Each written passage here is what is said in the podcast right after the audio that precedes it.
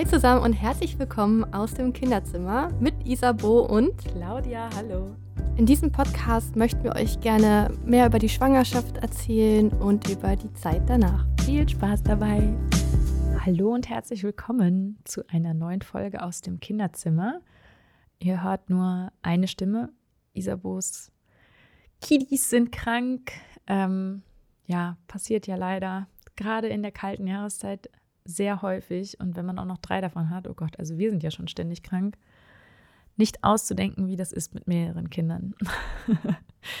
ähm, ja, und ich habe aber, weil ich jetzt äh, heute mir auch dafür Zeit genommen hatte, gedacht, ähm, dann mache ich einfach eine Folge alleine und habe darüber nachgedacht, was ein gutes Thema wäre, was ähm, ich alleine besprechen möchte, weil die meisten möchte ich zusammen mit Isabo besprechen. Und eigentlich auch bei dem Thema, was ich jetzt ausgesucht habe, fände ich es cooler, wenn ich einen Partner hätte, mit, mit dem, beziehungsweise eine Partnerin, mit der ich mich darüber austauschen könnte. Aber ähm, ihr seid ja auch noch da, was ja das Schöne ist.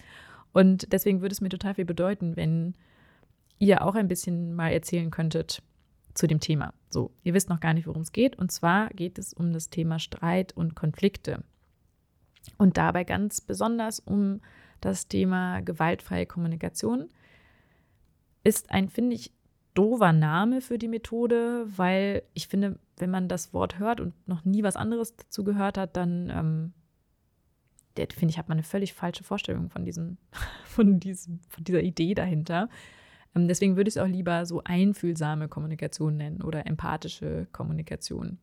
Äh, selbst der, der es entwickelt hat, Marshall Rosenberg, ich spreche jetzt, mal Deutsch aus, ähm, hat es auch Giraffensprache genannt, ähm, weil er äh, ja es auch mal unterschieden hat und gesagt hat, so diese gute Kommunikation, die schön ist und die ähm, uns allen hilft, so Konflikte schön zu lösen. Äh, das machen die Giraffen, die sprechen gut und die Wölfe sprechen schlecht und halt gewalttätig dann in dem Moment. Genau, und darüber würde ich heute gerne sprechen. Zum einen würde ich gerne einfach was dazu erzählen, also zum Hintergrund, so, okay, ähm, was ist die Idee dahinter? Wie macht man das? Also quasi wirklich sehr runtergebrochen auf die Methode, die dahinter steckt. Das ist ganz leicht, das sind vier Schritte.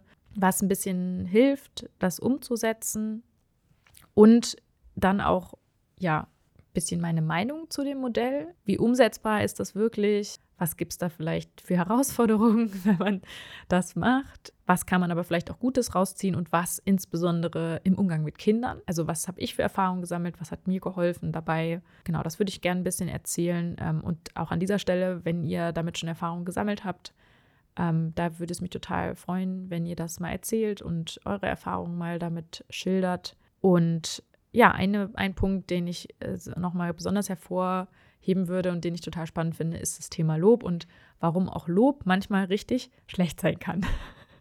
Das war mich, für mich sehr erhellend und äh, würde mich freuen, wenn ich das mit euch teilen darf. Genau, dann würde ich jetzt einfach mal loslegen und quasi erstmal ähm, mit einem Konflikt starten, damit wir auch eine konkrete Situation haben, an der wir uns so ein bisschen orientieren können, weil ich das immer leichter finde, wenn man ganz konkrete Beispiele, Beispiele hat, sonst ist das immer so abstrakt. Man denkt so, ja, okay, ich weiß nicht, wovon die, die da spricht. Ja, also würde ich erstmal einen Streit schildern. Und zwar stellen wir uns doch mal folgende Situation vor. Eine Frau hat den ganzen Tag gearbeitet, habe ich übrigens jetzt bewusst gewählt, dass die, die Frau arbeitet.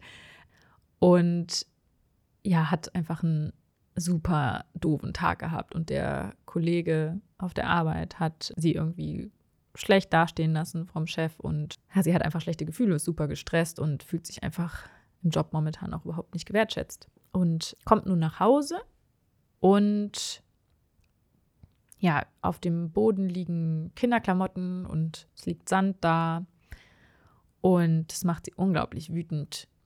Genau, und dann kommt halt der Mann fröhlich aus der Küche und dann wird sie eigentlich noch wütender, weil Sie denkt, warum ist der jetzt so fröhlich? Warum geht es ihm so gut und mir geht es so schlecht? Und die Reaktion der Frau ist dann quasi wütend zu werden und zu sagen so, boah, das kann ja echt nicht sein. Immer komme ich nach Hause und alles fliegt hier rum. Und äh, warum bist du immer so, so unordentlich und warum kannst du nicht mal putzen und ähm, sich quasi aufregt? Und hier kann es natürlich auch übrigens sein, ähm, das gibt es auch, dass die gleiche Emotion da ist und das gleiche Empfinden der Frau quasi und sie es runterschluckt. Das ist teilweise sogar noch schlimmer, weil äh, es gar keine Möglichkeit gibt, äh, miteinander in Verbindung zu treten, sondern sie schluckt das quasi runter. Wenn sie es häufiger macht und sogar überspielt und quasi tut, als wäre alles in Ordnung, kann das unglaublich krank machen, ähm, weil die Konflikte sind ja trotzdem da und die Gefühle sind trotzdem da und es ist einfach reine Verdrängung. Ähm, es sei denn, die Frau setzt sich dann gesund in irgendeiner Form damit auseinander, aber jetzt gehen wir erstmal nicht davon aus. Und das kann eben ganz schlimme Folgen haben. Also, falls ihr das so macht, macht es bitte nicht. ähm, oder es kann auch sein, dass man es quasi runterschluckt, aber trotzdem noch wütend ist und gar nichts sagt und dann das so passiv-aggressiv die ganze Zeit äußert und irgendwie so unterschwellig die ganze Zeit irgendwie schlechte Stimmung macht. Und das ist auch super toxisch für eine Beziehung, auch echt keine gute Idee. Und ich spreche aus Erfahrung. Ähm, ist nicht so, also ich kann mir da auch echt an meine eigene Nase packen. Ich habe da auch schon Tendenzen zu immer mal wieder und ähm, muss mich dann auch immer wieder zusammenreißen, hätte ich jetzt was gesagt. Aber ja, ja, in, mein, in meinen Kopf kommen ähm, und da nicht äh, meinen alten Mustern folgen, sozusagen.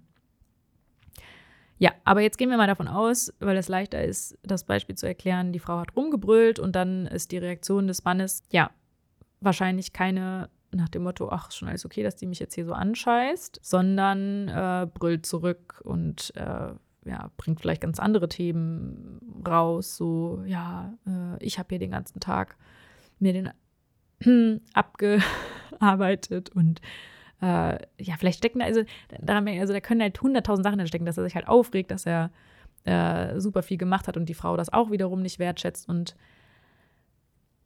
ja, also wir merken da schon, allein schon an der Vorgeschichte und auch vielleicht, wenn wir jetzt vom Mann irgendwie die Historie kennen würden und wüssten, okay, der hat vielleicht auch einen super stressigen Tag gehabt und hat absichtlich ist er fröhlich gekommen, weil er der Frau nicht schlechte Gefühle damit machen wollte, indem er ähm, scheiß Miene zieht. Ähm, also ganz vieles ist nicht geklärt und nicht drüber gesprochen worden, sondern man führt einfach in dem Moment einen Konflikt auf total oberflächlicher Ebene und wird wahrscheinlich sehr frustriert da rausgehen, weil egal ob äh, beides jetzt runtergeschluckt haben oder sie sich gegenseitig angeschrien haben, es wurde wahrscheinlich nicht auf der Ebene miteinander kommuniziert, auf der miteinander kommuniziert werden sollte, sondern es wurden Vorwürfe gemacht und Schuldzuweisungen.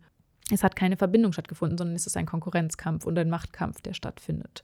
Das ist eben das, was als sehr schädlich auch von Rosenberg angesehen wirkt und ähm, deswegen auch die Wolfssprache ist. Und übrigens kann man auch mit sich selbst so sprechen.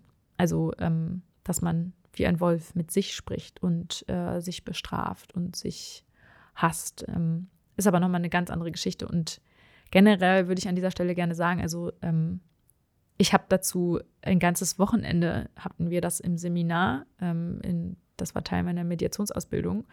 Und selbst das Wochenende hat nicht ansatzweise gereicht, um diese gewaltfreie Kommunikation hundertprozentig zu besprechen und auch zu üben. Und ähm, das ist echt ein stetiger oder ein steter Prozess. Und ja, ich gehe ja auch später nochmal darauf ein, warum ich denke, dass das auch vielleicht an manchen Stellen ähm, nicht die Lösung für alles ist. Also dementsprechend würde ich mich jetzt nicht auf diese inneren Konflikte beziehen, sondern wirklich nur über diesen gemeinsamen Konflikt sprechen. So, und wir haben jetzt ein bisschen schon rausgehört, so okay, es hat keine Verbindung stattgefunden und dementsprechend liegt es ähm, Rosenberg am Herzen, dass wir in Verbindung miteinander treten. Und jetzt halt die Frage, okay, wie soll das denn funktionieren? wie genau geht das? Und für ihn steht Empathie im Mittelpunkt. Also das ist quasi das Ziel ähm, im Konflikt, ist das Ziel, dass man die Gelegenheit hat, miteinander mitzufühlen oder sich einzufühlen in die andere Person, die Gelegenheit zu bekommen und dadurch eine emotionale Verbindung zu erschaffen. Und er sieht darin quasi die Lösung für, ja, eigentlich fast alle Konflikte dieser Welt. Wenn ich das jetzt mal so generalisieren kann. Vielleicht ist es auch gar nicht so generalisiert, aber ich, so habe ich das empfunden, dass das für ihn ein sehr hoher Wert ist. Oder habe ich so gesehen. Haha, ich komme schon an einen Punkt. Ich habe gesagt, ich hätte es empfunden, dabei ist das gar keine Empfindung, ist kein Gefühl. Genau, und Dafür hat er erstmal ein Vier-Schritte-Modell entwickelt, äh, wie wir quasi miteinander kommunizieren können, um eben diesem Ziel ein Stückchen näher zu kommen, Empathie füreinander ähm, zu empfinden. Und um Empathie miteinander zu empfinden, muss man über Gefühle sprechen, denn es geht ja auch mit Gefühl. Gefühle alleine reicht dabei nicht, sondern auch über Bedürfnisse, also was man braucht. Und hier ist nämlich auch ganz wichtig, dass Rosenberg hervorhebt, dass ähm, ganz oft das Problem besteht, dass wir äh, eine Verbindung also eine Verbindung schaffen zwischen einem Gefühl und äh, Verhalten. Also wir quasi denken, ein bestimmtes Verhalten würde ein Gefühl auslösen. Dadurch entstehen eben Vorwürfe, indem man sagt, so, äh, weil du dich so und so verhalten hast, fühle ich mich schlecht. Und dadurch eben eine Verbindung zwischen dem Verhalten und meinem Gefühl schaffen. Und er aber sagt, so es ist nicht das Verhalten, was das Gefühl macht, sondern dahinter steckt ein Bedürfnis.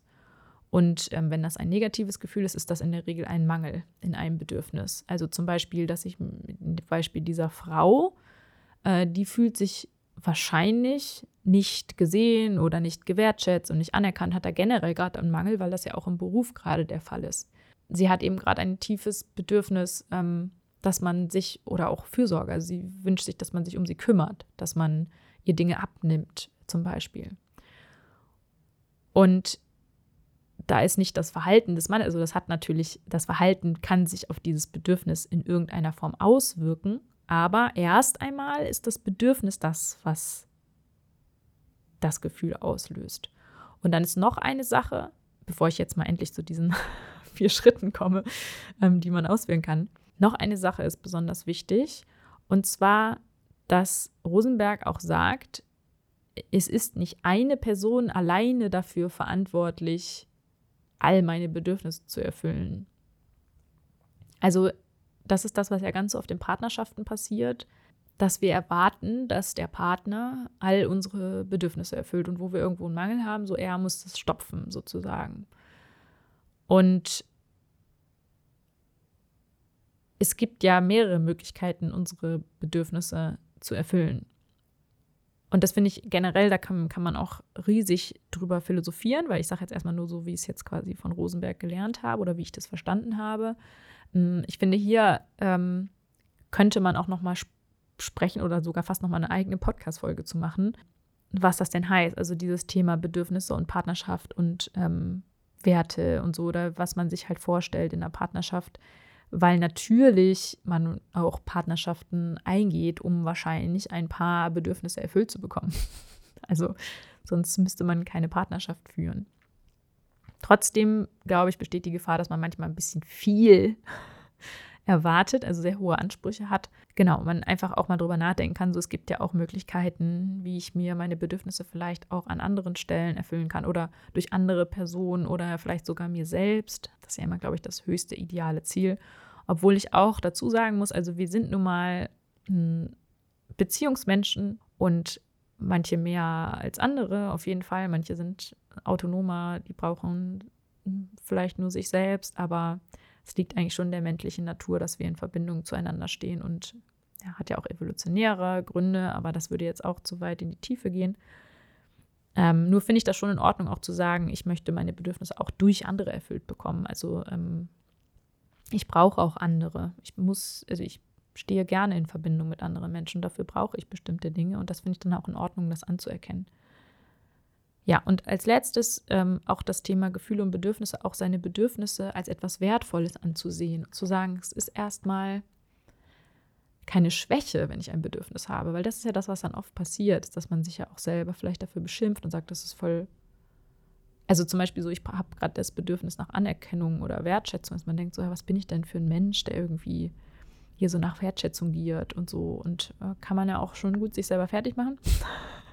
ich spreche aus Erfahrung. Ähm, und man einfach ja lernt zu sagen, es ist in Ordnung. Bedürfnisse haben wir alle, haben wir alle Menschen. Ähm, und es gibt auch ein paar Bedürfnisse, die wir wirklich, wo auch die Behauptung quasi da ist, so haben wir alle Menschen, da gibt es ja auch viele Theorien zum Thema Bedürfnisse, auch ja die Maslow heißt sie, glaube ich, ne? Maslow'sche Bedürfnispyramide und so.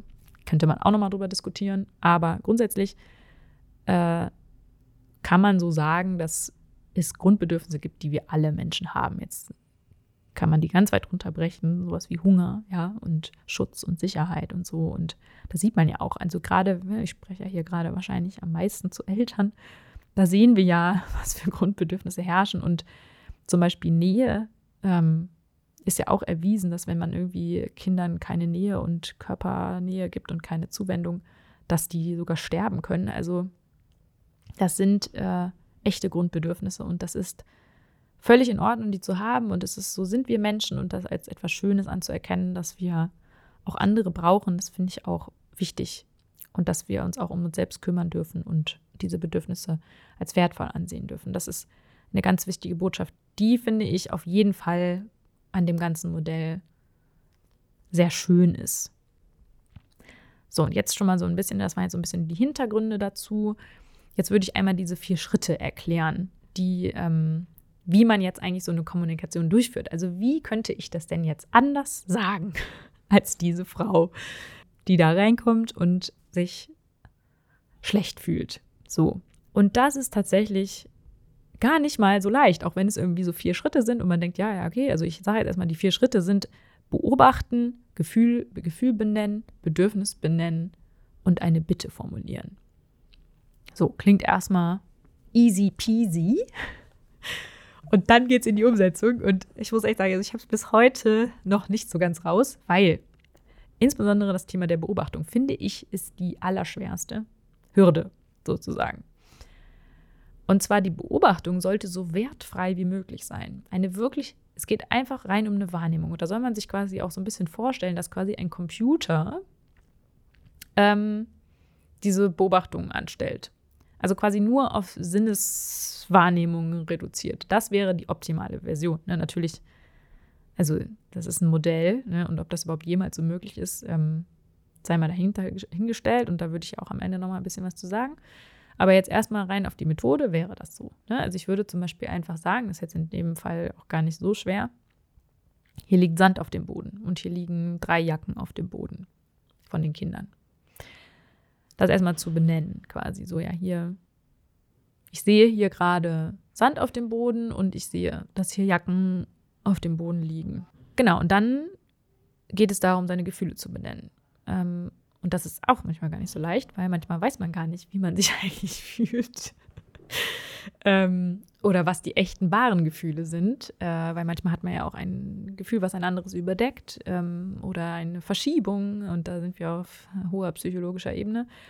Aber jetzt äh, gehen wir erstmal davon aus, dass die Frau ihr Gefühl schon wahrgenommen hat und sagt so, ich bin, ähm, ich bin irgendwie traurig und wütend und also, es sind ja auch mehrere Gefühle oft, die da so mit reinspielen und ich bin total gestresst. Und dass sie dann eben nicht sagt, ich bin gestresst, weil hier das ganze Zeug so unordentlich durch die Gegend fliegt oder weil du halt nicht in der Lage bist zu putzen, sondern ich bin gestresst, weil, und das ist jetzt halt, das sind ja jetzt sogar mehrere Sachen, die da mit einspielen, aber weil sie sich Entspannung wünscht. Ne? Also sie möchte einfach nach Hause kommen und sie will jetzt eigentlich gerade nur Ruhe haben und diese Entspannung empfindet sie eben besonders, wenn ähm, alle Sachen, also alle Jacken quasi da hängen. Also wenn die Jacken im Kinderzimmer hängen zum Beispiel und wenn äh, der Boden gesaugt ist. Dann kann sie sich entspannen und sie braucht gerade auch einfach Wertschätzung und sie fühlt sich gewertschätzt, wenn, ja, wenn äh, das beachtet wird quasi von ihrem Partner. Genau, das ist also quasi, also die, sie braucht die Entspannung. Und was jetzt ein bisschen schwierig ist, was da so ein bisschen dann noch hintersteht, ist ja auch eigentlich so ein bisschen das Thema Wertschätzung, ne? weil sie ja ähm, potenziell vielleicht gerade auch das Gefühl hat, so der Partner sieht sie nicht und sieht dieses Bedürfnis nicht, was sie hat. Und das finde ich immer so ein bisschen auf so einer Metaebene, weil ähm, ja sie vielleicht auch deswegen wütend ist, weil sie nie Gelegenheit hatten, über diese Bedürfnisse zu sprechen, offen.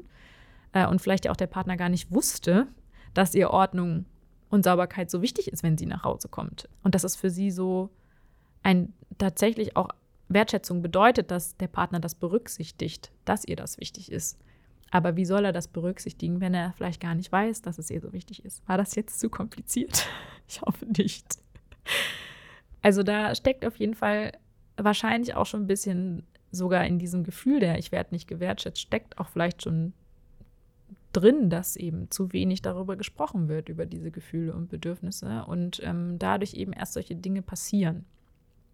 Und gleichzeitig ist sie natürlich jetzt also bei sich und hat ja auch noch gar nicht gehört, wie es dazu gekommen ist vom Partner. So, weil man unterstellt ja vielleicht dann auch dem Partner so ein bisschen eine böse Absicht. Weil vielleicht denkt man ja, der Partner ist faul und hat halt keinen Bock und denkt sich halt so, ja, ach, ich habe doch hier ein gechilltes Leben, warum soll ich jetzt hier saugen? Das ist ja ziemlich egal, wie es hier aussieht. Ne? Ähm, und man ja auch so ein bisschen vielleicht an so ein egoistisches Motiv vermutet. Also quasi so, ja, dem ist das egal, wie es mir geht, wenn ich nach der Arbeit nach Hause komme. Und das ist eben das Ding. Man, macht, man nimmt eben eine Bewertung vor ähm, von dem Verhalten von seinem Gegenüber, ohne dass man das abgefragt hat oder irgendwie miteinander darüber gesprochen hat. Äh, sondern man interpretiert einfach, ist dann beleidigt wegen seiner eigenen Gedanken und Interpretationen und Bewertungen. Ja.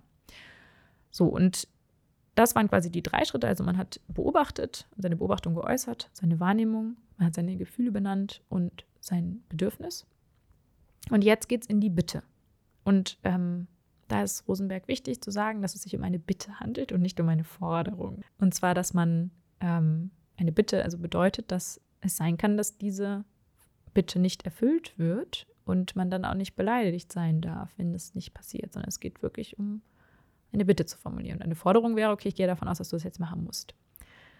Und das kann eben eine Bitte auf Verhaltensebene sein. Also man kann, sie sagen, so, ich fände es total schön, wenn, wenn ich nach Hause komme, dass dann ja, alle Jacken an ihrem Platz sind und das dann gesaugt ist. Und das sollte eben so konkret wie möglich sein, damit dem Gegenüber auch klar ist, was das Gegenüber machen muss. Weil jeder, jeder Mensch ja zum Beispiel auch eine andere Auffassung hat von Ordentlichkeit. Also es könnte ja sein, wenn man sagt so, hey, ich, ich will einfach, dass es immer ordentlich ist, dann weiß der Partner vielleicht nicht, äh, wie das gehen soll. Also was heißt das jetzt? Muss ich jetzt jedes Mal, wenn eine Sache nicht an dem richtigen Platz liegt, das sofort zurückräumen? Was, äh, so, was ist denn überhaupt ordentlich? Also was bedeutet denn für, für dich ordentlich? Vielleicht habe ich eine andere Auffassung von Ordentlichkeit als du. Auch von Sauberkeit. Ich meine, da können ja echt die Ansprüche auch sehr weit auseinanderklaffen. Die einen, die müssen äh, jedes Mal alles sofort desinfizieren, nachdem es einmal benutzt worden ist. Und äh, andere putzen zwei Wochen nicht und haben damit kein Problem. Also Deswegen umso konkreter, desto besser. Also zum Beispiel sowas zu sagen, so, wenn, wenn hier die, die Schuhe ausgezogen habt, so und alles voller Sand, so wäre doch cool, wenn, wenn du es vielleicht, also würde ich mich total freuen, wenn du es sofort wegsaugen könntest. Oder zumindest bis ich zurück bin, weil es mich irgendwie irritiert, weil ich es schön finde, wenn es ähm, hier, ja, wenn's, wenn da kein Sand auf dem Boden ist, weil ich mag keinen Sand oder so. Ne? Also ja, so konkret wie möglich und auch äh, in einem Zeit, also auch einen Zeitfaktor mit reinzubringen. Also quasi zu sagen, okay, wie zum Beispiel, wenn ich nach ne, bis ich zu Hause bin ähm, und du weißt ja, wann ich in der Regel nach Hause komme, also weiß ich nicht, um 18 Uhr oder so. Also, also das ist das, wie es quasi nach Lehrbuch wäre. Oder man kann auch, also nicht eine Verhaltensbitte benennen, sondern man kann auch eine Beziehungsbitte stellen. Zum Beispiel, können wir mal darüber sprechen oder möchtest du mir ähm, dazu deine Gefühle äh, äußern. Also man kann auch eine Einladung machen quasi, weil es kann ja auch sein, dass die Person das gerade gar nicht möchte. Das ist ja auch noch so ein Ding, ne? Also ja auch eine Bitte, weil vielleicht will die Person gar nicht über ihre eigenen Gefühle sprechen. Er hat gerade das Bedürfnis nach Rückzug und hat gerade gar nicht das Bedürfnis, miteinander zu reden. Ja, und das sind eben die, die Schritte, die es quasi zu tun gibt. Ja, dann kann eben das Gegenüber darauf eingehen oder nicht. Fertig. Also auf die Bitte eingehen ähm, oder nicht. Und dann eben natürlich auch auf die gleiche Art und Weise ähm, wieder kommunizieren im Bestfall. Ja, das ist quasi so das grundsätzliche Modell dahinter.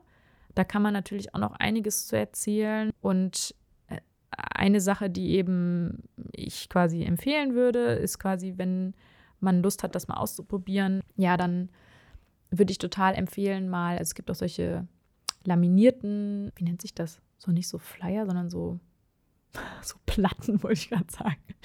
Also es gibt was zur gewaltfreien Kommunikation, wo halt so Sachen draufstehen, so, so Grundsatzfacts oder, oder man liest halt einfach wirklich ähm, Bücher dazu, auch von Rosenberg direkt. Aber was mir total geholfen hat, ist quasi ähm, so eine Liste von Gefühlen und so eine Liste von Bedürfnissen und einfach mal zu lesen, so absurd das klingt, was es eigentlich alles für Gefühle gibt und für Bedürfnisse gibt. Und das ist allein das zu tun, kann ich wirklich jedem so ans Herz legen, weil es so erhellend ist. Also man liest das und denkt sich so, hä, krass, darüber habe ich noch nie nachgedacht. Und einfach auch mal vielleicht für sich rauszufinden, und das fängt ja immer eigentlich bei einem selber an, bla bla bla. Ähm, kann ich schon fast nicht mehr hören, aber ist natürlich irgendwie schon was Wahres dran, dass man quasi mal in sich reinfühlt. So, immer diese Bedürfnisse anguckt und sich fragt, okay, was für ein Gefühl steckt bei mir da gerade momentan dahinter? Und was für ein Gefühl ist da, wenn es erfüllt ist und was für ein Gefühl ist da, wenn es nicht erfüllt ist? Und habe ich da gerade einen Mangel?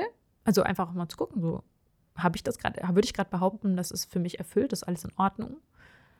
Äh, und da gibt es, also es gibt so viele. Also nicht nur solche Grundbedürfnisse, sondern auch, ja, also lest das mal durch. Es sind wirklich viele.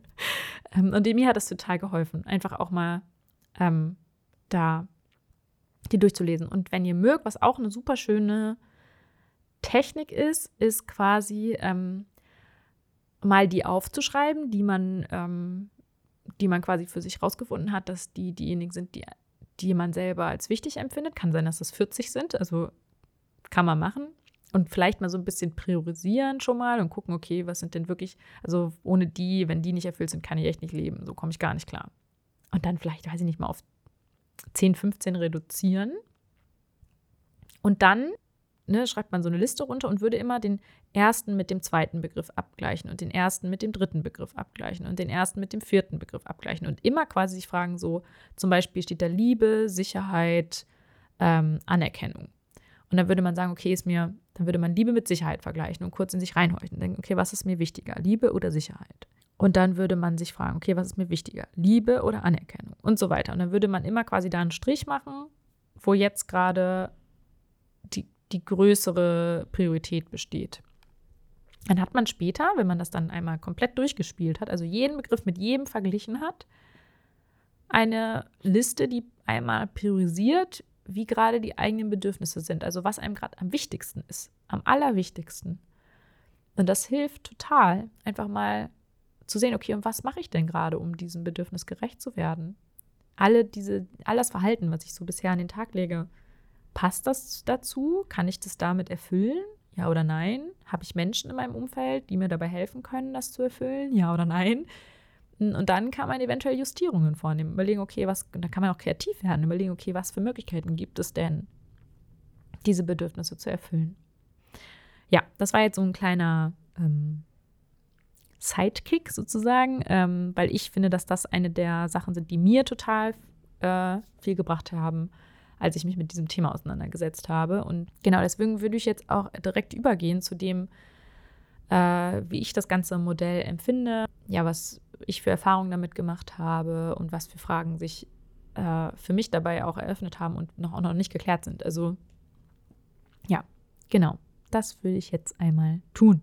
Ja, eine grundsätzliche Sache dahinter ist die, dass das ein bisschen einfacher wirkt, als es ist, was ja meistens so ist. Also es ähm, wirkt wie so die äh, heilige Lösung aller Konflikte.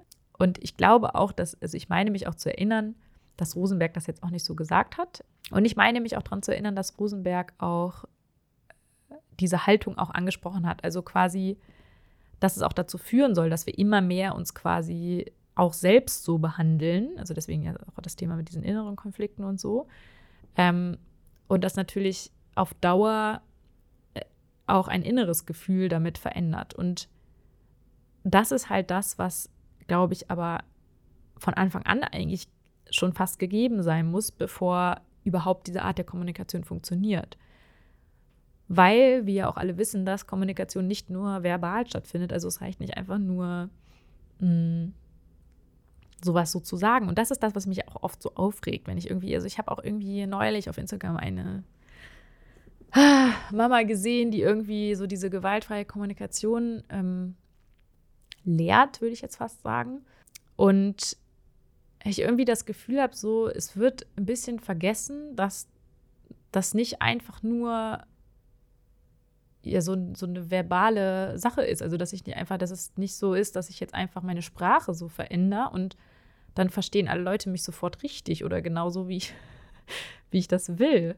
Oder es verrückterweise auch irgendwie verdreht wird und gesagt wird, so ja, damit kann man halt dann seine Ziele erreichen und seine Absichten erreichen. Und das ist ja überhaupt nicht die Idee dahinter. Also äh, das ist ja nicht, ist ja kein Prinzip, um irgendwen zu manipulieren, sondern die Idee dahinter ist, dass wir Verbindung schaffen, dass wir Mitgefühl stärken füreinander und eben nicht, um seinen Kopf durchzubekommen. Also bei seinem Gegenüber oder bei seinem Kind. Und das ist das eine und dass ja auch Kommunikation nicht nur über Sprache stattfindet, sondern eben auch, und das zu sehr großen Teilen, nonverbal. Und wir dadurch natürlich, wenn wir irgendwas sagen und irgendwie sieht es im Gesicht der ganzen Haltung irgendwie anders aus, oder die Art, wie man das ausspricht, das ist ja auch nicht nur, was man sagt, sondern wie man etwas sagt, das trotzdem falsch beim Gegenüber ankommen kann. Und das ist ja einfach dieses grundsätzliche Problem an Kommunikation. So, das ist einfach, da sind so viele Störquellen und Fehlerquellen und es ist eben nicht einfach nur gelöst, indem ich ähm, den Inhalt meiner Nachricht verändere, sondern ich muss eigentlich alles verändern. Also ich muss grundsätzlich auch wirklich fühlen und denken und ja auch die echte Absicht haben, die dahinter dieser Idee steckt, nämlich, dass ich wirklich mich mit der Person verbinden möchte und Mitgefühl entstehen lassen will und dass ich ähm, wirklich bereit bin, eine Bitte zu stellen und keine Forderung.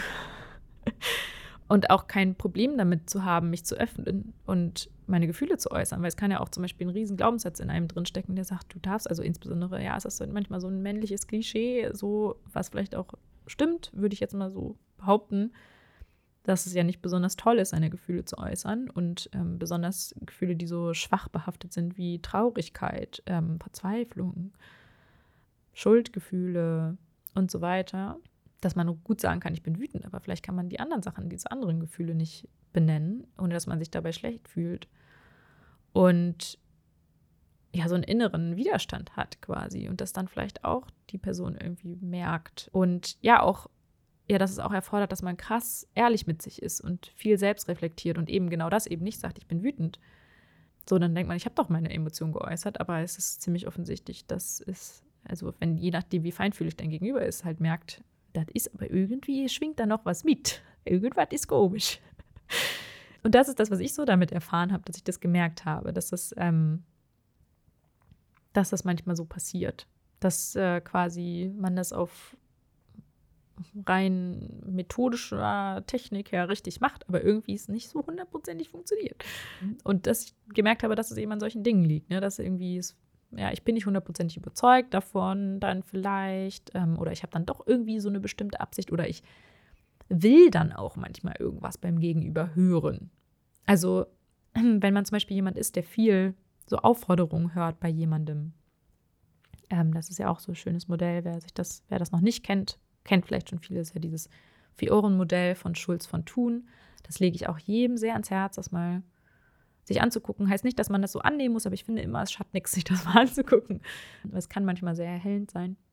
Und dass man manchmal halt in, ja, in so einer Bitte zum Beispiel trotzdem eine Forderung hören würde. Einfach weil man so geschult ist, dass man halt, ähm, ja, das halt, ähm, vielleicht weil es auch oft so einem passiert ist und voll oft die Erfahrung gemacht hat, dass jemand so getan hat, als wäre es eine Bitte und dann war es doch eine Forderung. Und dann jemand auch eine Bitte formuliert und man einfach aufgrund seiner Erfahrungswerte das so interpretiert. Man hört das dann halt trotzdem so. Und man hört es nicht so, wie es gesagt worden ist. Und das finde ich die größte Herausforderung. So, wie, wie kriegt man das weg? Und ich glaube, ja, einfach durch immer wieder probieren und auch wieder sofort dann auch da in dem Moment vielleicht auch in eine transparente Re Reflexion zu gehen und zu sagen, jetzt habe ich gerade gesagt, ich bin wütend, aber wenn ich so drüber nachdenke, vielleicht bin ich gar nicht wütend, vielleicht bin ich eher traurig. Und dann auch nicht so streng mit sich sein, quasi, wenn man eine Beobachtung geäußert hat, wo eine Wertung drin gesteckt hat. Und das ja, merkt man ja auch beim Gegenüber so. Einfach auch mal ausprobieren, so was passiert denn? Also es einfach mal zu testen, so was passiert denn, wenn ich mal so kommuniziere und man, man dann guckt, okay, also wir haben das zum Beispiel, ich habe das mit Robin echt häufiger mal gemacht, dass wir es mal so geübt haben. Mal geguckt haben, so, was hört sich denn für dich am besten an? Also quasi, wenn ich das jetzt so formuliere, wenn ich das so formuliere. Genau, und dann finde ich auch so doch mit das Wichtigste, so dieses einfach mal so drüber nachdenken und reflektieren. Und in der Situation zum Beispiel, was mir schon ganz oft hilft, ist einfach, auch wenn ich es vielleicht noch nicht schaffe, das zu äußern oder so, dass ich einfach mal auch eine andere Person genauso betrachte und mal überlege, okay, was könnte denn noch ein Grund sein, warum diese Person jetzt gerade so reagiert? Was könnte für ein Bedürfnis dahinter stecken? Dann fange ich natürlich an, das zu interpretieren, aber ähm, sich mal zu öffnen, mal zu überlegen, okay, es könnte ja mehrere Sachen sein. Und dann kann man auch mal Angebote machen, weil vielleicht schafft die Person noch gar nicht selber drauf zu kommen auf dieses Gefühl. Und das ist auch etwas, deswegen kommen wir jetzt endlich mal zu den Kindern. Was ich finde, was super hilft mir im Umgang mit Emily, ist, wenn ich ihr Angebote mache in Bezug auf ihre Gefühle und ihre Bedürfnisse. Das wäre auch etwas, was man in einer Mediation zum Beispiel machen würde, äh, wenn man auf die Antwort, wie fühlst du dich gerade, ähm, vielleicht keine Antwort weiß, kann man der Person helfen, noch mehr in Kontakt zu den eigenen Gefühlen zu kommen, indem man Angebote macht. Dann kann man sagen, bist du gerade wütend? Und dann kann es sein, dass die, also die Person dann vielleicht auch sagt, nee, bin ich nicht. Aber sie hat auf jeden Fall dann angefangen, sich in Kontakt mit ihren Gefühlen zu kommen. Also sie ist dann weg von ihrem Kopf und denkt nicht mehr drüber nach, sondern guckt halt, ob das Gefühl passt. Also wenn, wenn ich jetzt sage, bist du wütend, dann würde sie so in sich reinhorchen und irgendwie merken, so passt dieses Gefühl, so nee, passt gerade irgendwie nicht. Weil wenn ich fragen würde, warum bist du so, dann würde ich sofort wieder auf den Verstand kommen. Also so warum Fragen äh, und solche Dinge sind immer, was die auf einen auf den Verstand bringen. Und was einen an die Gefühle und Bedürfnisse bringt, sind tatsächlich einfach eine Frage, wie fühlst du dich? Was brauchst du? Ähm, und eigentlich sollte man auch immer erstmal gucken, zu den Gefühlen zu kommen und danach zu schauen, erst wenn man wirklich das Gefühl gefunden hat oder die Gefühle, dann zu schauen, wie die Bedürfnisse sind. Auch ja, eben Angebote zu machen, zu sagen, okay, fühlst du dich so, fühlst du dich so, fühlst du dich so, fühlst du dich so. Und dafür braucht man ja erstmal ein riesen neues Vokabular, weil ähm, das haben wir alle nicht gelernt, also die meisten von uns, sowas überhaupt richtig zu äußern und auch Bedürfnisse zu äußern. Und da einfach mal Angebote zu machen. Und ja, bei Kindern, äh, wenn die sich noch nicht so, also die lernen natürlich auch dadurch quasi Gefühle zu benennen, weil die haben Gefühle und wissen vielleicht erstmal gar nicht so, okay, was ist das? Es ist ein Gefühl, aber ich kann es nicht benennen. Und es hilft ja quasi, dass sie lernen, es zu benennen, damit sie es auch anderen gegenüber benennen können und vor allen Dingen auch erstmal ja auch uns. Und ähm, ich beschreibe ganz oft dann auch Emilys Gefühlslage und sage, ich glaube, du bist gerade wütend. Jetzt bist du gerade richtig wütend. Weil das kann man in der Regel bei Kindern ist das ja auch so schön echt. Ne? Also hat man ja noch die, die Gelegenheit, auf diese echten, wahren Gefühle, die sofort ausbrechen, einzugehen. So. Und so ich auch Angebote zu machen, zu sagen, so, ne, du bist gerade richtig wütend oder ich glaube, du bist auch irgendwie, ne, bist du, hast du gerade Angst oder so, ne, so sowas zu sagen. Und ich glaube, ne, so ich habe ich habe das Gefühl, du hast gerade ein bisschen Angst, so soll ich dich mal in den Arm nehmen? Ne, möchtest du getröstet werden? Oder möchtest du mal deine Ruhe haben? Und das machen wir zum Beispiel ganz viel. Also über sowas sprechen und ich habe jetzt schon gemerkt, dass Emily schon jetzt ganz viel über ihre Gefühle und Bedürfnisse spricht, weswegen ich sagen kann, dass es offensichtlich ähm, geholfen hat. Und ich finde, sie spricht da halt auch gut drüber. Also sie, was heißt gut, jetzt habe ich es auch bewertet, aber das dazu. Ähm, sie ist halt so, ja, sie, sie, sie spricht darüber und das hilft mir, ähm, sie besser zu verstehen, auch auf die Sachen einzugehen. Genau, also das war etwas, wo ich sagen kann, das ist auf jeden Fall etwas Schönes, was ich daraus gezogen habe und was ich auch schon so im Alltag echt gut integriert bekomme, ohne dass es mich große Anstrengungen kostet. Und auch, was auch genauso funktioniert, ist quasi auch die, das Gegenüber zu spiegeln. Und zum Beispiel, wenn zwei einen Konflikt haben, zwei Kinder, dass man auch mal sagt, so ja, also die streiten zum Beispiel um eine Schaufel. Und äh, man quasi mal so in diese Übersetzerposition geht und sagt so, also äh, kann es sein, dass ne, du möchtest gerade die Schaufel, was möchtest du gerade damit machen? Möchtest du damit ähm, ein Loch buddeln und dann kann das Kind sagen, ja, ich wollte die gerade, ne, ich wollte gerade ein Loch buddeln und die andere, der andere, dem anderen Kind gehört diese Schaufel vielleicht und sagt halt so, ähm, und du hast du Angst, dass du deine Schaufel nicht mehr wiederbekommst oder man kann ja auch sagen, ähm, Wolltest du auch gerade damit spielen? Wolltest du auch damit was buddeln oder so? Also, dass man quasi auch da mal Angebote macht, so okay, dass die beide mal miteinander auf eine Ebene kommen und gucken können, ob die dann mehr Verständnis füreinander aufbringen können. Das ist natürlich schwierig, weil Mitgefühl äh, lernen Kinder ja auch erst, ne? also auch dieses sich in anderen hineinversetzen, das können sie auch erst später. Das ist äh, so früh wahrscheinlich noch nicht der Fall, aber man kann es schon mal so ein bisschen üben, einfach um zu gucken, okay, wie, ne, äh, und auch einfach dem, dem Kind die Gelegenheit geben, ähm, das aktiv zu üben, zu sehen, dass es eine andere Perspektive gibt. Einfach auch zu hören, okay, ach so, ähm, der will mir gar nichts Böses, sondern der hat nur ein eigenes Bedürfnis, nämlich, dass er gerade das äh, Loch buddeln möchte. Der will gerade nicht mir einfach bösartig diese Schaufel wegnehmen und gönnt mir die gerade nicht oder so. Und einfach auch mal dadurch, das so ein bisschen ja zu entkräften und da so ein bisschen so ein kann immer noch sein, dass sie sich dann immer noch weiter streiten, das habe ich auch schon erlebt. Manchmal, aber auch wie ein Wunder, äh, geht es dann plötzlich. Oder man kann ja sagen, okay, du willst damit spielen, aber du musst gar nicht jetzt unbedingt jetzt damit spielen. Du willst nur sicher gehen, dass du noch damit spielen kannst. So wie wäre es dann, wenn wir einen Wecker stellen? So jeder kann mal fünf Minuten damit spielen. Das haben wir neulich wirklich so gemacht und es hat funktioniert. Da war der Konflikt gelöst. Also wirklich verrückt. Man kann so ein paar Sachen wirklich einfach mal so ein bisschen ausprobieren. So, das ist ja auch schön, gerade wenn, wenn man da Zeit mit seinen Kindern verbringt, äh, mal die Zeit so zu nutzen und zu gucken, okay, wie, was, was wirkt denn, bewirkt denn was, sozusagen. Ja. Genau, das fand ich eigentlich ganz schön. Und ähm, das letzte, worauf ich jetzt gerne noch eingehen würde, weil mir das irgendwie sehr am Herzen liegt, das Thema ähm, ist das Thema Lob und warum auch Lob mal äh, gewalttätig sozusagen sein kann. Genau, das liegt ähm, auch ein bisschen daran, dass ja die, die Absicht quasi von Lob und Kritik sehr leicht fehlinterpretiert werden kann. Vielleicht wird sie auch richtig interpretiert. es ist berechtigt, dass man sich quasi darüber aufregt. Aber es kann auch tatsächlich, äh, ja, eine gute Absicht dahinter stecken. Ähm, und es ist auch so, dass einem vielleicht manchmal selber nicht bewusst ist, was man gerade damit erreichen will und das mal hinterfragen kann und überlegen kann, ob das vielleicht so eine gute Absicht ist, äh, warum man gerade sein Lob äußert und seine, seine Kritik. Und was eben etwas ist, was äh, sehr gewalttätig ist, ist, wenn man Lob und Kritik äußert, um ja das Verhalten der anderen Person zu beeinflussen. Was halt vielleicht dann doch häufiger die Absicht ist, als man sich vielleicht eingestehen möchte.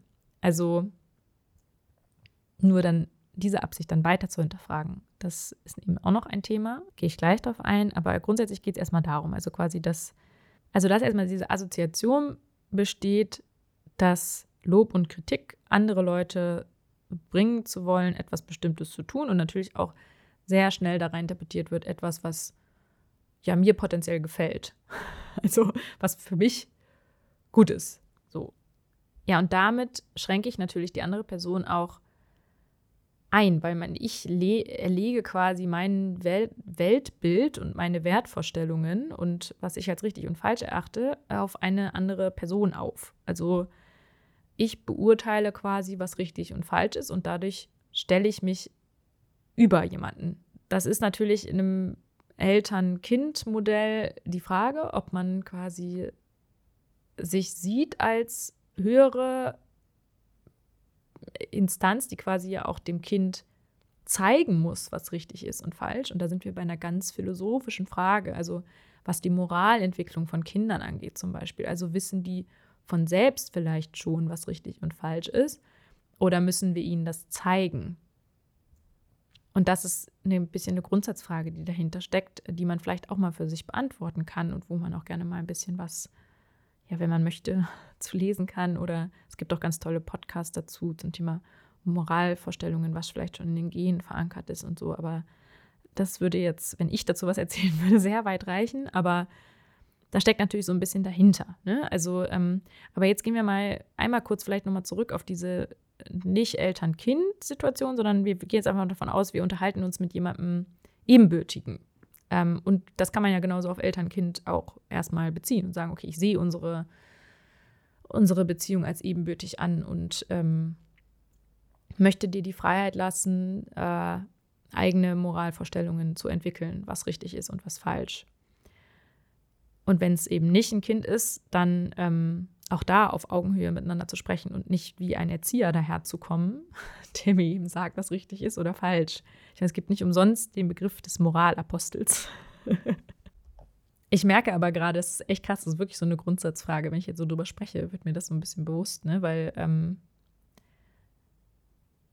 wir natürlich auch Gesetze haben, zum Beispiel in unserem Land. Und es ja gewisse ja, gesetzliche Vorgaben gibt, die natürlich so ein bisschen schon Moral vorgeben. Also, ähm, dass man nicht töten sollte, zum Beispiel. Und das ja auch nur so ein gesellschaftliches Leben ermöglicht. Und die ja quasi schon ja so in Stein gemeißelt sind, sozusagen, dass man sich daran zu orientieren hat, sonst wird man bestraft. Daran merke ich gerade, dass auch diese Art, Lob und Kritik zu äußern, eine, doch eine noch viel komplexere Frage sind, als, ähm, als ich irgendwie bis gerade dachte. Finde ich echt interessant. Ich habe jetzt wirklich gerade jetzt gerade die Einsicht darüber, wie tiefgreifend das ist und wie. Okay, wow. Egal. Also ähm, könnte man auch noch mal drüber philosophieren. Fände ich total spannend. Wenn jemand Lust hat, dazu noch was zu hören, könnt ihr mir ja gerne mal bei Instagram schreiben. Also quasi sich mal auch mit diesem Thema Moral äh, auseinanderzusetzen. Ähm, es muss gar nicht in diesem Podcast sein. Vielleicht gibt es da irgendeine andere Möglichkeit von Output. Weiß nämlich nicht, ob das hier so hinpassen würde. Aber ähm, deswegen an dieser Stelle, wenn da Interesse besteht, würde mich das voll interessieren. Könnt ihr mir ja gerne mal schreiben, entweder direkt mir quasi auf meinem Profil. Ich bin ja dann auch immer verlinkt auf den Bildern oder auch gerne bei aus dem Kinderzimmer auf Instagram. Schreibt mir mal, Vielleicht hat ja auch jemand Lust, mit mir darüber zu diskutieren. Finde ich auch voll schön, weil ich, ähm, ja, ich führe eigentlich nicht so gerne Monologe, auch wenn ich das hier gerade tue. Genau, weil jetzt brauche ich eigentlich jemanden, mit dem ich darüber spreche, weil ich gerade merke, wie, wie verrückt das eigentlich ist. Okay, jetzt ähm, versuche ich aber mal wieder den, den Faden zurückzufinden ähm, und erstmal bei dem zu bleiben, ähm, was bisher die Gedanken dazu waren. Und zwar ähm, Genau, dass eben die, die Absicht dahinter ähm, erstmal Beeinflussung des Verhaltens ist und das eben auch oft so verstanden werden kann und das ähm, natürlich mich in eine kleinere Position bringt, weil ich in dem Moment das Gefühl habe, okay, die Person will mich erziehen, die will mir sagen, was richtig und falsch ist, weil indem sie mir sagt, was richtig ist, ja, suggeriert das natürlich auch was falsch ist, weil wenn ich mich dann dem gegensätzlich verhalte, dann ist das ja, muss das ja ein schlechtes Verhalten sein. Das ist ja Logik sozusagen. Ähm, oder auf jeden Fall nicht gut. Also es kann auch sein, dass es neutral ist, dass der Person das dann egal ist, sozusagen. Aber ähm, ich werde nur gewertschätzt und geliebt, wenn ich mich so verhalte. Ähm, oder ich bekomme nur Lob und Anerkennung, wenn ich mich so verhalte. Das ist ja das, was relativ schnell passieren kann. Insbesondere, wenn es nur so stattfindet. Ich glaube auch sowieso, dass ja immer die Dosis macht das Gift. Wenn ich jetzt nur so mit meinem Kind kommuniziere und nichts anderes dem Kind sage, also quasi ihm nur so Liebe entgegenbringe, indem ich sein Verhalten kommentiere, äh, dann ist das auf jeden Fall krankhaft. So und auf jeden Fall nicht gut, da bin ich mir ganz sicher. Wenn ich natürlich gleichzeitig auch immer wieder meinem Kind sage, wie sehr ich es liebe, auch in Situationen, wo es vielleicht sich mal nicht richtig verhält, in meinen Augen, und auch in den Arm nehme und so und einfach das Kind als Ganzes annehme, glaube ich, dann macht es jetzt nicht, wenn man jetzt zwischen durch mal lobt. So. Das ist ja auch immer. Also es hängt immer mit der Balance zusammen und ähm, Beziehung findet nicht nur über, eine Beziehung zu einem Kind findet nicht nur über verbal Lob statt. Ich meine, das haben wir ja gerade schon gemerkt. Das ist halt, das schwingt ja auch so viel mit. Ne? Also auch bei der Kritik und so. Dass, man kann ja auch eine Kritik so äußern, einfach auch mit so viel nonverbalen Signalen, dass jemand sich wirklich fühlt wie der letzte Dreck. Oder man kann Kritik auch, obwohl verbal exakt dasselbe geäußert wird, das mit so einer anderen Haltung äußern und mit so einer anderen Art, das zu sagen, äh, dass man deswegen jetzt nicht ähm, denkt, man ist äh, der schlimmste Mensch aller Zeiten. Ähm, und das ist halt sowieso das A und O, nicht nur zu sehen, was man sagt, sondern wie gerade auch, ne, wie man etwas sagt, in der Gänze. Dennoch ist, wie gesagt, gut mal darüber zu reflektieren, vielleicht auch mal darüber nachzudenken, was habe ich denn überhaupt für eine Absicht? Also wenn, wenn ich jetzt derjenige bin, der loben will und zu überlegen, okay, was, was will ich denn mit meinem Lob erreichen? Und da vielleicht auch mal ehrlich zu sich zu sein. Weil es kann zum Beispiel sein, also wenn ich jetzt gerade das Thema Töpfchen und äh, hier trocken werden nehme, was wir letztes Mal hatten, ich jetzt nochmal drüber nachgedacht. Also wenn jetzt das Kind dann aufs Töpfchen geht und Pipi macht, so, dann ist natürlich der erste Impuls zu sagen so, wow, toll, schau mal, oh, ist hier super, oh, ich freue mich so. Oder das hast du super gemacht, ne? Ja, und jetzt halt die Frage, okay, warum sage ich das. Und das kann ja eine Mischung sein aus Absichten, aber es kann zum Beispiel sein, dass man sich tatsächlich über diesen Entwicklungsschritt freut, so, ähm, merkt, okay, das Kind ist einen Schritt weiter in seiner Entwicklung gekommen und das entwickelt sich generell, also dass man sich generell darüber freut, dass sich das Kind entwickelt. So, es kann aber auch hinter dieser Entwicklung natürlich noch was Verstecktes stecken, nämlich zum Beispiel ist man halt froh darüber, dass es sich entwickelt, weil man würde sich schlecht fühlen, wenn es sich nicht entwickeln würde. Also das wäre ja immer das Gegenteil davon, zu überlegen, okay, was wäre denn, wenn das Gegenteil jetzt der Fall wäre? Das hilft auch ganz oft, um auf, an seine wahren Absichten heranzukommen. Und man sich dann denkt, okay, wenn es jetzt sich nicht entwickeln würde, dann würde ich mich vielleicht irgendwann schlecht fühlen. So, und wann, warum würde ich mich dann schlecht fühlen? Weil ich mich vielleicht als Versagerin fühlen würde, weil ich vielleicht denken würde, so Gott, was bin ich für eine schlechte Mutter? Was hätte ich anders machen können? Vielleicht denkt man hätte die, man wäre ohnmächtig, weil man halt keine Kontrolle darüber hat, ähm, wie sich das Kind entwickelt, ähm, man sich hilflos fühlt. Also da kann ja so viel dahinter stecken. Also und das äußert sich eben dann andersrum in einer großen Freude, wenn es stattfindet, wenn es passiert. Und ja, es kann auch einfach, es kann auch die Absicht sein, dass man wirklich das Kind sich krass darüber freut und man einfach mitfühlt und man einfach sieht, wie sich das Kind darüber freut und wie stolz das ist und man das so schön findet, dass das Kind sich so freut. Und das ist ja zum Beispiel eine wirklich schöne Absicht und ich finde, die kann man auch, kann man auch vielleicht genauso äußern. Also dass man sagt so, wow, ich finde es so schön mit anzusehen, wie du dich freust und wie stolz du bist gerade. Und ich finde es deswegen, deswegen freue ich mich auch. Ich finde es deswegen richtig schön. Und ich weiß nicht, was das bei euch auslöst, wenn ihr das hört. So würdet ihr das als schöneres Kompliment empfinden oder nicht? Also ich persönlich, wenn ich mir das jetzt so anhöre, was ich jetzt gerade selber gesagt habe und in dem Moment nicht so gesagt habe, wenn ich das immer reflektiere, ich habe das Emily, glaube ich, nicht so formuliert. Und jetzt denke ich mir, oh, ich hätte es gerne so formuliert, weil ich hätte, glaube ich, viel mehr, ja, gesagt, was ich, ja, einfach auch diese schönen Gefühle gesagt, die ich wirklich dabei empfunden habe. Und wenn man nämlich tatsächlich so eine schlechte Absicht dahinter hat, ist natürlich dann auch wieder das, das Ding der, ja, vermeintlich schlecht. Also jetzt sagen, ich, ich würde jetzt zum Beispiel, glaube ich, nicht sagen so, ach, das finde ich, ich muss gerade selber lachen, es ist echt ein bisschen absurd, zu sagen, ach, ich finde es super, dass du jetzt aufs Schöpfchen gehst, ähm, weil da muss ich mir nicht mehr Sorgen machen, dass ich eine schlechte Mutter bin. oh mein Gott. Also wenn man jetzt so eine Absicht dahinter entdeckt, so, ihr seid ehrlich zu, zu euch, vielleicht findet ihr diese Absicht. Es kann sein. Also ich würde sagen, ich bin auch nicht davon befreit ich, ich weiß nicht, wie ich mich fühlen würde, wenn mein Kind mit vier noch Windel tragen würde. Ich habe das Glück, dass es nicht der Fall ist, aber es kann sein, dass ich wirklich denken würde, so Gott, was habe ich einfach, was habe ich verkackt? Und es kann sein, dass ich dann wütend werde. Und dann ist aber die Gefahr, dass man dann wütend auf das Kind wird. Und dann eben, eigentlich ist man ja wütend auf sich selbst, so, wenn man halt, ja, es ist einfach ein verschobenes Gefühl und es bekommt der Falsche ab in dem Moment. Und deswegen finde ich das so wichtig, das zu hinterfragen und auch ehrlich zu sich zu sein, weil dann wenn man ehrlich zu sich selbst ist, dann kann ja, dann passiert ja nichts Schlimmes, sozusagen. Also klar, man kann von sich selbst enttäuscht sein und denken, okay, wow, was bin ich für ein Mensch, der sich darüber Gedanken macht? Dann kann man sich wieder selber beschimpfen. Das können ja wir Menschen sowieso alle großartig. Oder man kann einfach mal anerkennen, so dass es in Ordnung. Anscheinend, da kann auch wieder übrigens, das ist dieses mit sich selbst sprechen, Bedürfnis dahinter stecken. So, anscheinend bekomme ich nicht genug Anerkennung für die Sachen, die ich toll mache als Mutter. Und es wird sich immer nur darauf fokussiert, was ich alles scheiße mache. Und dann bin ich halt in dem Moment einfach, wenn dann sowas Kleines passiert, dann echt enttäuscht über mich selbst. Und dann freue ich mich im Gegenteil natürlich, wenn was passiert, weil ich denke so, ha, so, da bekomme ich endlich meine Anerkennung. Also ich nehme dann, das füllt dann mein Bedürfnis nach Anerkennung. Nur ist das Motiv wirklich gut für das Kind.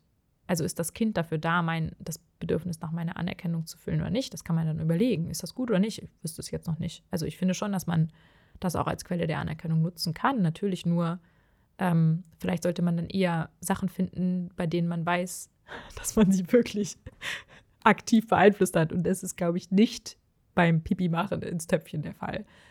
Und das ist, glaube ich, auch, was dann ganz schnell passiert im Austausch mit anderen Müttern und so, dass weil man eben sich selber Anerkennung geben möchte, weil man vielleicht einen Mangel hat über diese Kindsentwicklung, man dadurch anderen suggeriert, ja, dass sie keine Anerkennung kriegen dürfen, wenn das Kind noch nicht so weit ist, weil dann hast du ja noch nicht alles getan.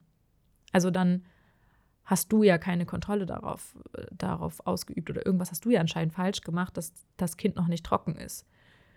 Und das finde ich ist, das ist das, was es dann gefährlich macht ähm, und gewalttätig machen kann. Statt zu sagen, okay, das liegt nicht immer zu 100 Prozent in deiner Hand. Und selbst wenn, ja, also es kommen so, das Leben ist so komplex und deswegen Mitgefühl ist alles. Zu gucken, okay, vielleicht konnte die Mutter dem Bedürfnisse des Kindes deswegen in der und der Form nicht gerecht werden, an der und der Stelle, wo es vielleicht das gebraucht hätte, weil sie so einen Mangel hat in so vielen anderen Bedürfnissen, weil sie, weil ihr Leben gerade Kopf steht und sie völlig gestresst ist und sie halt diese ganzen Anforderungen von außen nicht auf die Kette kriegt und ähm, es nicht schafft. Und einfach, da wünsche ich mir generell, und das ist jetzt so mein Credo, ähm, weswegen ich den Grundgedanken hinter dieser gewaltfreien Kommunikation wundervoll finde, ist mehr echtes Mitgefühl miteinander zu haben und aufeinander zuzugehen und in Verbindung zu treten und herauszufinden, was sind denn Motive von jemandem und Absichten, weil wir ganz oft immer nur das Verhalten moralisch kommentieren und manchmal vergessen, über die Absicht nachzudenken. Ist wieder ein großes, deswegen habe ich vorhin gesagt, das ist groß, ein großes moralisches Thema, ähm, weil da hat sich die ganze Philosophie schon über Jahrhunderte auseinandergesetzt. Aber es ist halt, ja, es ist halt die Frage, was, was ist denn was, was ähm, richtiges was ist denn Moral, was ist denn richtiges Verhalten, also Verhalten sozusagen. Also spielt das Motiv damit eine Rolle, also meine Absicht, die dahinter steckt, oder sind nur die Konsequenzen von Relevanz, zum Beispiel, dass das Kind halt, also wenn wir jetzt auch nur die Konsequenzen zum Beispiel beurteilen würden, ist so, das Kind, also von den Konsequenzen her meine ich das Verhalten verurteilen, beurteilen, nicht verurteilen würden, dann würde man sagen, okay, das Kind macht noch nicht ins Töpfchen, das ist irgendwie eine schlechte Konsequenz, weil es sollte das eigentlich schon tun. Das ist ja auch wiederum aufgrund von bestimmten Werten, ne, dass man sagt, okay, bis zu diesem Zeitpunkt sollte ein Kind äh, eigenständig auf Toilette gehen können. Dementsprechend ist das Verhalten von der Mutter oder vom Vater, da steckt auch wieder ganz viel hinter, weil die Frage ist, okay, wer hat das denn überhaupt ausgelöst?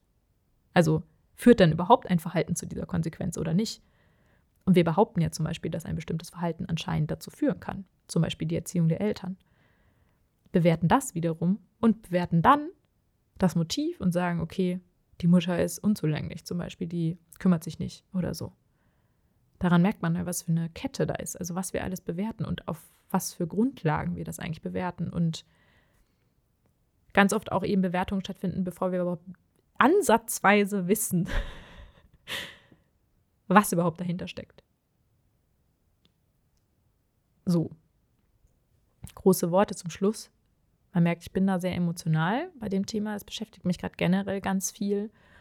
Und ja, vielleicht hat er, hat ja jemand Lust noch über einen Austausch dazu oder ihr könnt einfach mal eure Gedanken dazu mir mitteilen. Ähm, weil ich habe noch richtig viele Fragezeichen in meinem Kopf dazu und mir hilft es total, mich darüber auszutauschen. Und dann würde ich jetzt einfach mal den Podcast an dieser Stelle beenden. Und ähm, ja, ich würde mich auch auf Feedback generell zu den Themen hier freuen. Äh, ob ihr gewaltfreie Kommunikation schon kanntet, was ihr Erfahrungen vielleicht dann damit schon gesammelt habt, ob es für euch komplett neu ist, was ihr daran spannend findet, was ihr daran doof findet. Lasst es mich wissen. Und habt ein wundervolles Wochenende und lasst es euch alle gut gehen und seid mitfühlend miteinander. Bis dann. Tschüss.